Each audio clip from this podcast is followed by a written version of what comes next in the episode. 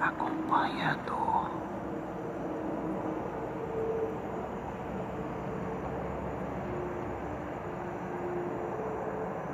E é na dor que eu vejo a importância do amor,